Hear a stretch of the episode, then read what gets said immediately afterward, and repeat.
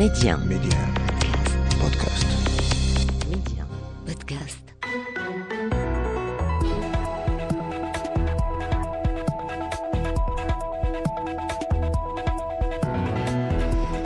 مرحبا في عدد اليوم من المشهد السياسي نهتم بالاجتماع الوزاري الأول للدول الإفريقية المطلة على المحيط الأطلسي بعد تثبيت موقعها كفاعل محوري واستراتيجي على الواجهة المتوسطية. المملكة المغربية وفق رؤية العاهل المغربي تسعى اليوم لتعزيز التعاون الإفريقي الأطلسي بإعادة تفعيل هذا الإطار الجيوستراتيجي للتشاور بين البلدان المطلة على المحيط الأطلسي. مع اليوم للحديث عن هذا الموضوع الهام يونس دفقير الكاتب الصحفي والمحلل السياسي من الدار البيضاء. أستاذ يونس أهلا بك. أهلا بك أستاذ نوى ومعي في الاستوديو زميلي محفوظ ولسلك مسؤول التحرير المختص بالشؤون الإفريقية بميديا مرحبا محفوظ. مرحبا بك نوح أبدأ معك أستاذ يونس بالحديث عن اهتمام المغرب بمحيطه الأطلسي الإفريقي. توجه هو ليس ولد اليوم أستاذ يونس ولكن التساؤل مشروع. لما هذا الاهتمام؟ ما المصالح المشتركة بين دول القارة المطلة على المحيط الأطلسي؟ اولا هذا الاهتمام يمكن أن نعتبره من زاوية الدبلوماسية المغربية هو انتقال إلى مرحلة ثانية. من الدبلوماسية الملكية في إفريقيا، المرحلة الأولى يمكن أن نقول بأنها مرحلة تكثيف وتفعيل العلاقات الثنائيه بين الدول، كانت هناك زيارات لدول غرب إفريقيا ولشرق القارة ولجنوبها أيضا ولإفريقيا الوسط. فتكثيف هذه المسارات على مستوى التعاون الثنائي يتم الآن الارتقاء به إلى مرحلة ثانية بدأت منذ الالتحاق بالاتحاد الإفريقي وهو مسار العلاقات المتعددة الأطراف. كان دائما لدى المغرب هذا الانشغال باستعادة الدور الذي كان للواجهه الاطلسيه لإفريقيا في العلاقات الدولية وفي التجارة العالمية قبل قرنين أو ثلاث قرون. هذا الانشغال بقي مستمرا وثابتا وهذا الاجتماع الوزاري يعبر عن أن هناك ديمومه واستمراريه واستقرار وبعد استراتيجي في السياسة المغربيه بهذا الخصوص. طبعا كما أشرت من ذلك هذا المسلسل بدأ منذ 2009 مع إعلان الرباط ثم مع مؤتمر 2013 والآن نحن أمام محطة أخرى من أجل إعطاء دينامية ونفس جديدين لهذا الإطار التشاوري بطبيعة الحال. طبعا هناك مجموعة من الأمور والعوامل التي سرعت هذه الدينامية من من جديد. هناك جانب متعلق بتكثيف الاندماج جنوب جنوب وبتكثيف التكتلات وآلية التشابر ثم هناك الجانب المتعلق بالتطورات الحاصلة على المستوى الأمني وعلى مستوى الظاهرة الإرهابية في الواجهه الاطلسيه لافريقيا توجد في قلب المسارات الجديدة سنعود للجريمه الم... سنعود نعم. إلى الملف الأمني أستاذ دفقير محفوظ. الاجتماع الوزاري هو الأول من نوعه وعرف نجاحا كما يبدو انبثق عنه إعلان الرباط الذي تحدث عنه أيضا أستاذ يونس وسنتحدث عنه بتفصيل في المحور الثاني من هذا العدد. ما يثير الاهتمام الآن هو عدد الدول المشاركة. 22 بلدا من أصل 23 كما صرح ناصر بوريطة وزير الخارجية والتعاون الإفريقي والمغاربة المقيمين بالخارج. ما قراءتك لهذا المعطى وما هي أبرز الدول التي شاركت في هذا اللقاء؟ نهى هذا المعطى له دلالة أساسية تتعلق بأنه يمكن قراءة أصلا هذا الاجتماع على أنه استمرار لما سبقه من اجتماعات خصوصا المؤتمر الأول للتحالف الدولي ضد داعش الذي احتضنته مراكش. لماذا؟ لأن الدول الإفريقية التي تواجه أو الدول الإفريقية الموجودة على الواجهة الأطلسية أغلبها مطل على على خليج غينيا هذا الخليج الاستراتيجي الهام بالنسبة لإفريقيا وبالنسبة أيضا للعالم لأن الولايات المتحدة الأمريكية مثلا يعني تستورد منه نسبة معتبرة من النفط.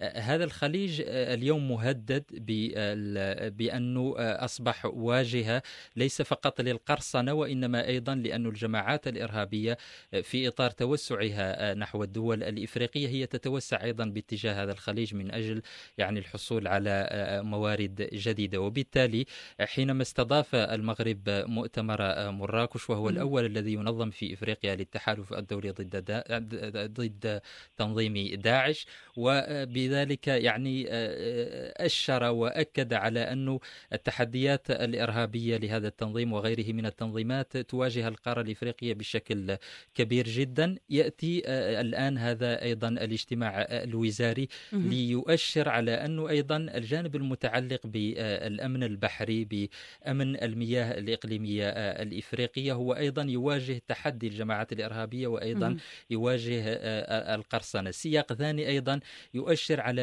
على أهمية الدول الإفريقية واهتمامها بهذا المؤتمر هو المتعلق الآن بالتحدي المتعلق بالحرب الروسية الأوكرانية وتداعياتها على مستوى إمدادات الحبوب وغير ذلك. هنا انبثقت فكرة أن الجانب المتعلق بالموارد البحرية بالموارد النفطية المعدنية وغيرها هذه الموارد التي تزخر بها إفريقيا إذا ما تم يعني التعاون متعدد الأطراف على مستواها إذا ما تم ترشيدها إذا ما تم الاهتمام ب يعني إزالة التحديات التي تواجهها فإن إفريقيا يمكن أن تتجاوز مستوى تحقيق الاكتفاء الذاتي في هذا الجانب. إلى مستوى التصدير وبالتالي المغرب في إطار رؤيته الشاملة تجاه القارة الإفريقية والاهتمام بقضاياها تنبه إلى هذا المعطى وبالتالي استضاف هذا المؤتمر ولبت الدول الإفريقية نعم. هذا الاهتمام ومشاركتها بهذه الكثافة يؤشر على أنها أدركت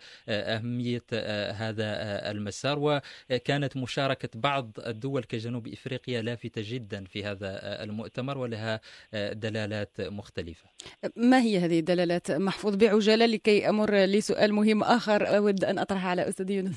أعتقد بأن جنوب إفريقيا كانت من أكثر دول القارة الإفريقية تضررا بجائحة فيروس كورونا وتداعياته على اقتصادها. كان اقتصادها أيضا يعاني في الأصل من الفساد ومن بعض الأمور الأخرى ولكن تضرر بشكل أكبر من باقي الدول الإفريقية وبالتالي هي الآن في إطار بحثها عن النهوض من جديد وإنعاش مختلف القطاعات الاقتصادية.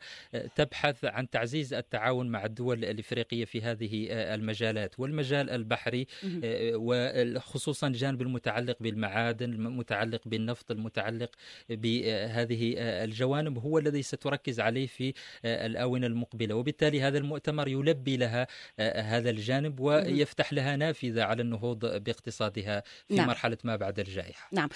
أستاذ يونس أنت أيضا أشرت إلى أهمية الجانب الأمني في نقاشات هذا الاجتماع الوزاري الأول للدول الإفريقية الأطلسية. كما أشار إلى ذلك أيضا محفوظ كانت هناك إشارات أيضا في مداخلته للجانب الاقتصادي إلى جانب الأمني. كان أيضا هناك موضوع البيئة أستاذ يونس دفقير وهو موضوع مهم جدا ويقوم فيه المغرب بدور ريادي في القارة الإفريقية.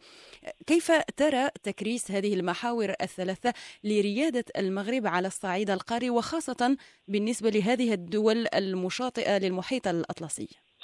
المقاربة التي يقدمها المغرب بالنسبة لشركائها الأفارقة بشكل عام وهي نفس الوصفة التي يعرضها على بلدان الواجهة الأطلسية لإفريقيا هي أنه التعاون الجماعي من أجل استغلال كافة الفرص والإمكانات المتاحة وهي موجودة موجودة.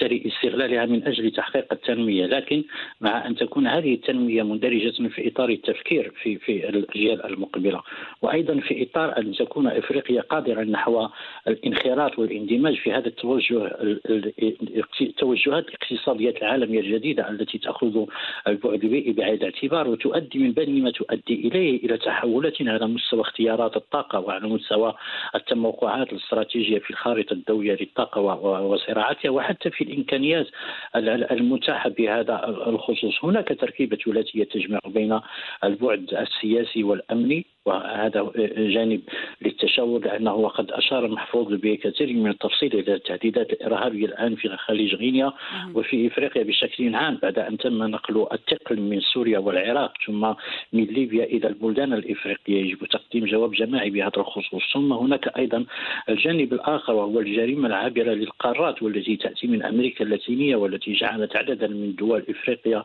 المطلة على الأطلس واجهة عبور نحو أوروبا بالنسبة الكثير من الممنوعات. ثم هناك الجانب المتعلق بالقاصنه وأيضا الجانب المتعلق بالحفاظ على سيادة الدول وعلى وحدة أراضيها وهو ما يشكل الجانب المتعلق بالحوار السياسي بين بلدان هذه الضفة. ثم هناك ما يتعلق بالاقتصاد الأزرق والرابطة القاري على الأقل في الجانب الاقتصادي يمكن أن نقول أن العالم الآن يواجه تحديين أساسيين أو شعوب العالم. التحدي الأول هو تحدي الغذاء والتحدي الثاني هو تحدي الحصول على الطاقة في ظل هذا التسابق المحموم نحو اشعال النيران في أسعار المحروقات عالميا. يمكن لهذا التكتل أن يقدم عددا من الإجابات في هذا الخصوص. هناك الإمكانيات الكبيرة المتاحة بالنسبة للغاز. هناك الإمكانيات الأخرى المتاحة بالنسبة للبترول في خليج غينيا. هناك أيضا مصنع الأسمدة الذي يقترحه المغرب والإمكانيات التي يتوفر عليها الفوسفات المغربي بالنسبة للمؤهلات العظيمة والكبيرة التي توجد لدى إفريقيا فكما تلاحظون من خلال التنسيق يمكن تقديم إجابات جماعية على الإشكالات الكبرى التي تواجه مجتمعات العالم اليوم في إشارة مثلا إلى الأزمة الروسية الأوكرانية إشكالية الغذاء وإشكالية الطاقة. يمكن أن تكون فيها أجوبة متقدمة في هذا الجانب بالإضافة إلى الأبعاد الأخرى المتعلقة بالبيئة. فالأمر في نهاية المطاف يتعلق بالبحث عن إطار آخر. استثمار كل الإمكانيات المتاحة كما لو أن هناك توجها نحو تغيير رمزي بحيث أن موانئ الإفريقية للواجهه الأطلسية والتي كانت بمثابة مراكز لنهب خيرات إفريقيا وثرواتها وإمكانياتها يمكنها أن تتحول نحو أن تصبح واجهة أخرى للنهوض بإفريقيا ولتجارتها وإمكانياتها وللتعاون الكبير بين البلدان المتواجده على الواجهه الاطلسيه. نعم، اذا لتلخيص ما قلت أستاذ يونس يعني كانت هناك أزمات عدة تعيشها شعوب القارة بدأنا بالجائحة الصحية ما تلاها من أزمات اقتصادية ثم الحرب الروسية الأوكرانية وما تلاها من أزمات اقتصادية وأيضا غذائية بالنسبة للقارة الإفريقية هي تحديات كبيرة ونتج عن هذا الاجتماع الوزاري الأول من نوعه إعلان الرباط نتحدث عنه الآن في المحور الثاني.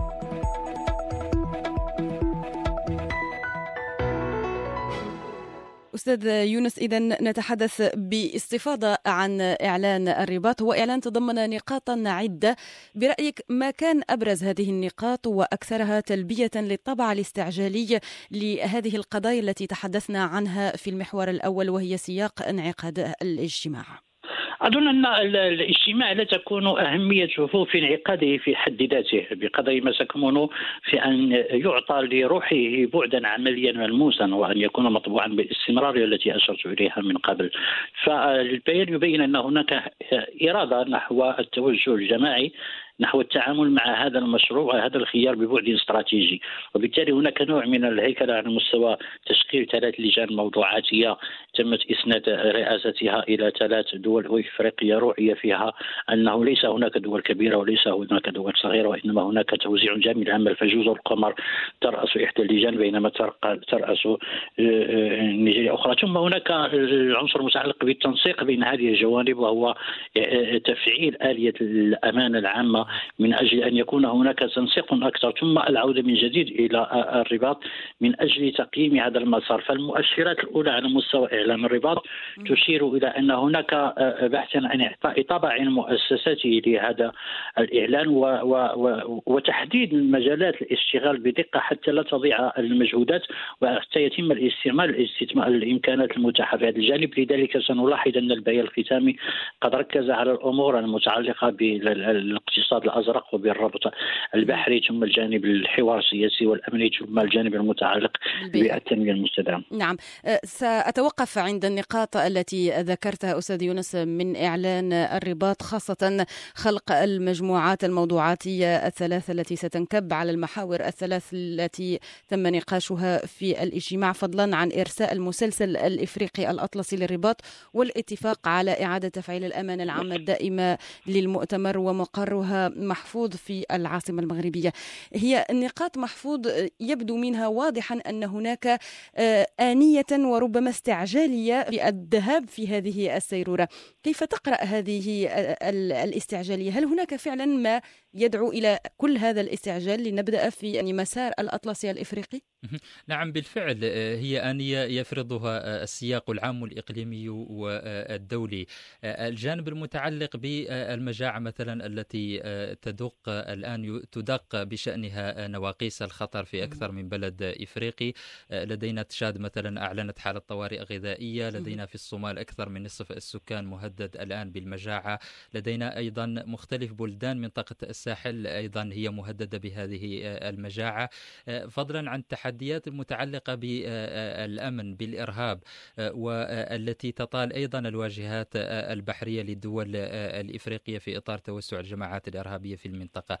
كل هذه الأمور تستدعي بالفعل الفورية وضرورة أن تكون الإجابات سريعة على مختلف الإشكالات التي طرحت بهذا الخصوص. والمغرب أدرك أنه في ظل كل هذه التحديات الإقليمي منها والدولي يمكن أن تكون الجوانب المتعلقة بالواجهات البحرية للدول الإفريقية بما تكتنزه من أسماك ومن معادن وغير ذلك. يمكن أن تشكل متنفسا إفريقيا يجيب بشكل فوري وسريع على مختلف التحديات الاقتصادية المطروحة. وبالتالي تشكيل هذه الهيئات والفورية فيها هو في إطار يعني تقديم إجابات ملموسة على كل الإشكالات المطروحة. وإفريقيا تثق في المغرب كشريك استراتيجي فاعل. ويعني كل العمل خلال الفترات السابقة أشر على ذلك المغرب اليوم مستثمر أول في غرب إفريقيا مستثمر ثاني في القارة الإفريقية بشكل عام وبالتالي حينما ينتبه إلى هذه الإشكالات وبأن الحلول يمكن أن تأتي من داخل إفريقيا فالطرف الإفريقي بطبيعة نعم. الحال يثق في ذلك ويستجيب هذه النقطة فوري. هذه النقطة بالذات محفوظ يعني ناصر بوريطا وزير الشؤون الخارجية والتعاون الإفريقي والمغاربة المقيمين بالخارج قال إفريقيا الأطلسية لديها كل شيء تقريبا لتكون منطقة سلام واستقرار وازدهار. وقلت بأن المغرب قام بهذه الدعوة لهذا الاجتماع إدراكا منه باستعجالية الكوارث أو الأخطار المحدقة بالقارة. ما الأجوبة التي يمكن أن يقدمها المغرب لإفريقيا في كل هذه المجالات؟ نعرف أن المغرب لديه مثلا خبرة في المجال الأمني. يعني أي نوع من الأجوبة سيقدم المغرب للقارة أو يمكن للقارة أن تنتظر من المغرب. ليس فقط على صعيد الاستثمار ولكن على جميع الأصعدة. الطرف الإفريقي يثق في يعني تعاون جنوب جنوب الذي أرساه المغرب كإطار عام للشراكة بينه وبين القارة الإفريقية. وأدرك بالملموس أنه قدم إجابات على مختلف الأسئلة المطروحة والإشكالات القائمة. وبالتالي المغرب يمكن أن يقدم إجابات على أكثر من صعيد بعيد في هذا آه، الإطار.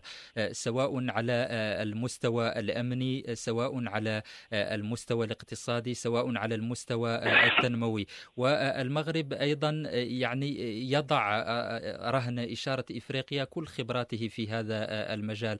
أيضا المغرب واجه على إفريقيا وهذا في إطار بحث الدول العالم الآن وخصوصا الدول الأوروبية عن إفريقيا كبديل للغاز الروسي الأوكراني. المغرب يمكن أن يلعب دور كبير في هذا الإطار لأنه شريك فاعل ولا يمكن تجاوزه في القارة الإفريقية وشريك أيضا أوروبي ودولي ويقدم يعني ما يمكن أن يثاق فيه كأجوبة لحلول وحلول لمختلف الإشكالات المطروحة على مختلف الأصعدة. وبالتالي حينما دق ناقوس الخطر بهذا الخصوص لديه أجوبة بطبيعة الحال ولديه ثقة في إمكانات وقدرات إفريقيا بأنها إذا ما توحدت إذا ما انسجمت إذا ما تكتلت.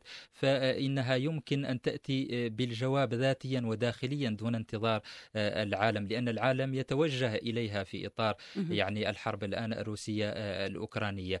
وبالتالي فإن إفريقيا تنتظر إجابات سريعة على مختلف هذه الإشكالات. وهذا لا يمكن أن يتم إلا حينما يعني يكون هناك نقاش إفريقي إفريقي وهذا ما حصل. وشكل المغرب أرضية له ويكفي أنه من أصل 23 دولة 22 دولة لبت هذه الدعوة. وتجاوزت حتى بعض العراقيل التي كانت تضعها أمام انفتاحها على المغرب. الآن تجد بأن المغرب يقدم حلول ملموسة وواقعية وتتجاوز مختلف الأطروحات الأخرى.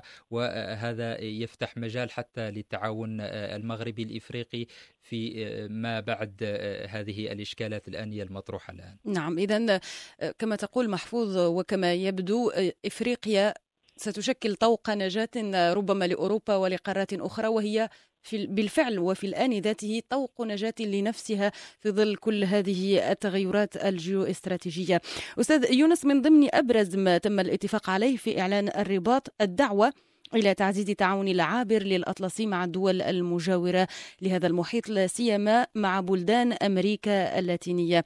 كيف تقرؤون هذه الدعوة؟ ولما أمريكا اللاتينية تحديدا في نظرك؟ أنت أشرت في المحور الأول بعجالة لسبب. أنا أود يعني في نظرك ما هي الأسباب الشاملة للتركيز على أمريكا اللاتينية دون غيرها؟ يمكن أن نقول بأن إحياء الواجهة الأطلسية لإفريقيا هو بمثابة الوجه الأول للعملة بينما ارتباطها وانفتاحها على الواجهة الأطلسية لأمريكا اللاتينية هو الواجهة الثانية لهذه العملة. لأنه كما قلت سابقا هناك نوع من الحنين لاستعادة فرص تاريخية قديمة وراس مال تاريخي قديم. نحن نتحدث عن فترة كانت فيها الضفة الإفريقية الأطلسية والضفة أمريكا اللاتينية هي مركز التجارة العالمية وهي مركز العلاقات الدولية وهي مركز تحركات القوى الدولية العالمية. طبعا التحولات التي حدث في حدثت فيما بعد قامت بنقل هذا المركز إلى مجالات أخرى إلى الجانب الشمالي من المحيط الأطلسي. لكن الآن هناك هذه الاستفاقة. من بين الأمور التي يمكن أن تقوي العلاقات التعاون بين الضفة الإفريقية الأطلسية وأمريكا اللاتينية والجانب المتعلق بالجريمة العابرة للحدود العصابات الجديدة للكوكايين وللاتجار في البشر. ويمكن أيضا أن نقرأ هذا الجانب في سياق إعطاء بعد أكبر للتعاون جنوب جنوب. الصورة الآن وقد أشرتم إليها قبل قليل هو أن إفريقيا لديها إمكانيات كبيرة ويمكن أن تقدم إجابات للإشكالات التي تواجهها أوروبا وعدد من بلدان العالم. المحصلة في هذا التقدير السياسي هو أن إفريقيا تجد نفسها الآن في سياق تجاذبات نفوذ بين القوى الدولية الكبرى. هناك التواجد الروسي والتواجد الصيني والتواجد الهندي والتركي وأيضا الأمريكي بالإضافة إلى القوى الأوروبية التقليدية. المطلوب من إفريقيا الآن هو أن تقدم جوابا جماعيا لا أن تقدم أجوبة فردية كل واحد في إطار هذه الحروب وهذه الصراعات نحو امتلاك النفوذ. يجب على إفريقيا أن تقدم جوابا جماعيا مشتركا تتم بلورته بشكل جماعي يراعي أولا وآخرا مصلحة إفريقيا. ثم من أجل تقوية هذا الجواب الجماعي الإفريقي وتعديل ميزان القوى في العلاقات الدولية سيكون جيدا أن يتم إسناده ودائما في إطار تعاون جنوب جنوب بأمريكا اللاتينيه نعرف هذا التوجه المغربي الكبير نحو أمريكا اللاتينية والاختراقات الدبلوماسية التي حققها ودينامية العلاقات الثنائية التي صارت تربطه بالعديد من البلدان. فالمغرب الآن موثوق به في أمريكا اللاتينية موثوق به في إفريقيا. سوف يكون له هذا الامتياز وهذا السبق وهذا الشرف بأن يقوم بدور جديد في هذه آه، آه، في الدبلوماسية الأطلسية أن يقوم بدور التنسيق والربط وإحياء الجهود بين أمريكا اللاتينية والواجهة الأطلسية لإفريقيا وإن استطاع ذلك فسوف يشكل إضافة مهمة للعلاقات الدولية وللإمكانات الحقيقية والواقعية للتعاون جنوب جنوب. نعم. إذا تنسيق موقف موحد إفريقي هو الهدف الأسمى هنا. هل التوصل إلى هذا الجواب محفوظ؟ هو ربما سبب قرار وزراء خارجية الدول الإفريقية الأطلسية أن يجتمعوا على هامش الجمعية العامة للأمم المتحدة في نيويورك في سبتمبر القادم. هل هذا هو المأمول في نظرك أم أن هناك تنسيقا آخر أو قضايا أخرى ربما سيتم نقاشها في هذه الاجتماعات على هامش الجمعية العامة. أنا في نظري اجتماع الرباط سيشكل أرضية لأي نقاشات أو اجتماعات أخرى لإفريقيا بخصوص واجهاتها البحرية لأن النقاش القادم في الفترات المقبلة والاهتمام الإفريقي والدولي سينصب على المقدرات المتعلقة بالمعادن وبالسمك وبما تسخر به شواطئ إفريقيا من إمكانات خصوصا وأن الجانب المتعلق ب الرهانات على المنطقة المنطقة الحرة القارية الإفريقية اصطدمت بتحديات ذاتية وأيضا بتحديات دولية وبالتالي على الأقل الجانب المتعلق بتحقيق المرجو منها اقتصاديا إفريقيا ودوليا سيتعثر. وبالتالي فإن البحث عن حلول أخرى غير هذه المنطقة سيشكل أبرز اهتمامات إفريقيا في المرحلة آه، المقبلة. آه، الاهتمام أيضا الدولي الآن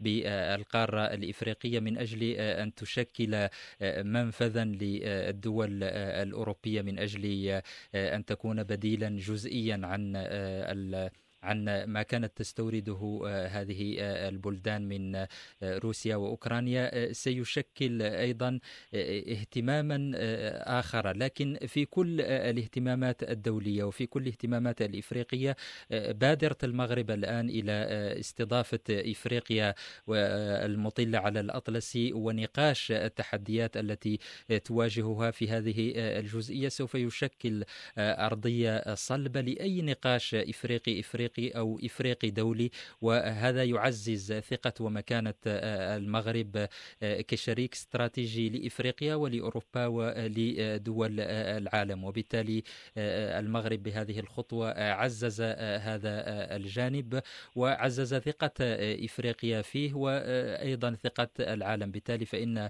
كل ما سيحصل فيما بعد هذا الاجتماع سيشكل هذا الاجتماع ارضيته ما هو منتظر الآن هو الإسراع في تنفيذ تنفيذ الحلول التي اقترحت والبحث عن حلول سريعة أيضا للإشكالات القائمة خصوصا فيما يتعلق بتحديات القرصنة والإرهاب لخليج غينيا الاستراتيجي الدولي. نعم. أه، سؤالي الأخير لك أستاذ يونس بعجالة الواجهة المتوسطية للقارة الإفريقية المغرب شكل استثناء نحن نرى بوضوح منذ سنوات هناك عدم استقرار سياسي وعدم استقرار اقتصادي وعدم استقرار أمني. الدول المغاربية زائد مصر كانت هناك ثورات كان هناك حراكات كان هناك حروب أهلية أحيانا كما حدث في ليبيا. هل تعتقد أستاذ يونس أن هذه البادرة المغربية من أجل توحيد صوت إفريقيا بالاهتمام أيضا بالواجهة الأطلسية. قد تشجع الواجهة المتوسطية على الانضمام هي الأخرى وأن تكف بعض الأصوات النشاز عن خلق عراقيل من أجل تطور إفريقيا وهنا أخص بالذكر بشكل مباشر الجزائر التي تغرد خارج سرب الآن. أظن بأن مشاركة جنوب إفريقيا في اجتماع الدول الواجهة الأطلسية لإفريقيا آه، يمكن أن ناخذه في سياق آه، آه، بحثها عن تموقعات وتحالفات جديدة في القارة الإفريقية وسياق بحثها عن أن المعادلة التقليدية التي تحكمت في الاستقطابات القديمة داخل القارة على أساسات الحروب الباردة الحروب الايديولوجيه القديمة قد اصبحت متجاوزة.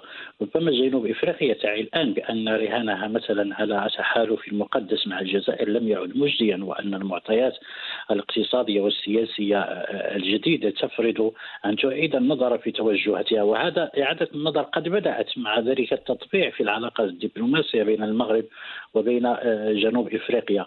أظن أن المغرب يدرك بأنه الجواب الأقرب هو الاتحاد المغاربي وأن يكون الاتحاد المغاربي بمثابه نواه صلبه للانطلاق نحو هذا الربط بين شمال إفريقيا وبين باقي القارة وأن تكون بمثابه قناة الربط أيضا بين إفريقيا وبين أوروبا.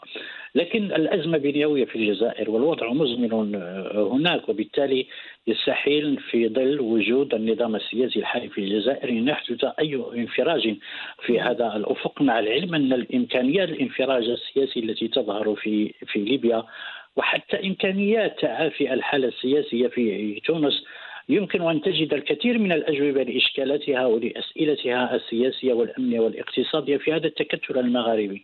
لكنها أيضا لن تجد أي خيار سوى أن تبحث عن تكتلات أخرى ومن حسن حظ المغرب أن توجه في وقت مبكر جدا نحو القارة الإفريقية ونحو إيجاد هذه البدائل. نقول البدائل المؤقتة لأن المغرب متشبث بالاتحاد المغربي وبالربط بين الشعوب المغاربية لكنه لا يمكن أن يهدر زمنه لا يمكن أن يهدر إمكانياته يحتاج إلى تقديم أجوبة سريعة وتقديم هذه الأجوبة يوجد الآن في إفريقيا ومع الأشقاء الأفارقة هناك دينامية انطلقت وهناك قطار جديد انطلق في إفريقيا الجزائر لديها خياران إما أن تلتحق به وإن إما أن تبقى على هامش مستقبل القارة. أستاذ يونس دفقير الكاتب الصحفي والمحلل السياسي. شكرا جزيلا لك على كل هذه التوضيحات. كنت معنا من الدار البيضاء. شكرا لك أستاذ شكرا جزيلا أيضا لزميلي محفوظ ولد سالك مسؤول التحرير المختص بالشؤون الإفريقية بميديا. شكرا لك. الشكر موصول لكم مستمعينا. المشهد السياسي متوفر على منصتنا ميديا بودكاست أو يمكنكم البحث عن المشهد السياسي على منصات البودكاست المعروفة. إلى اللقاء.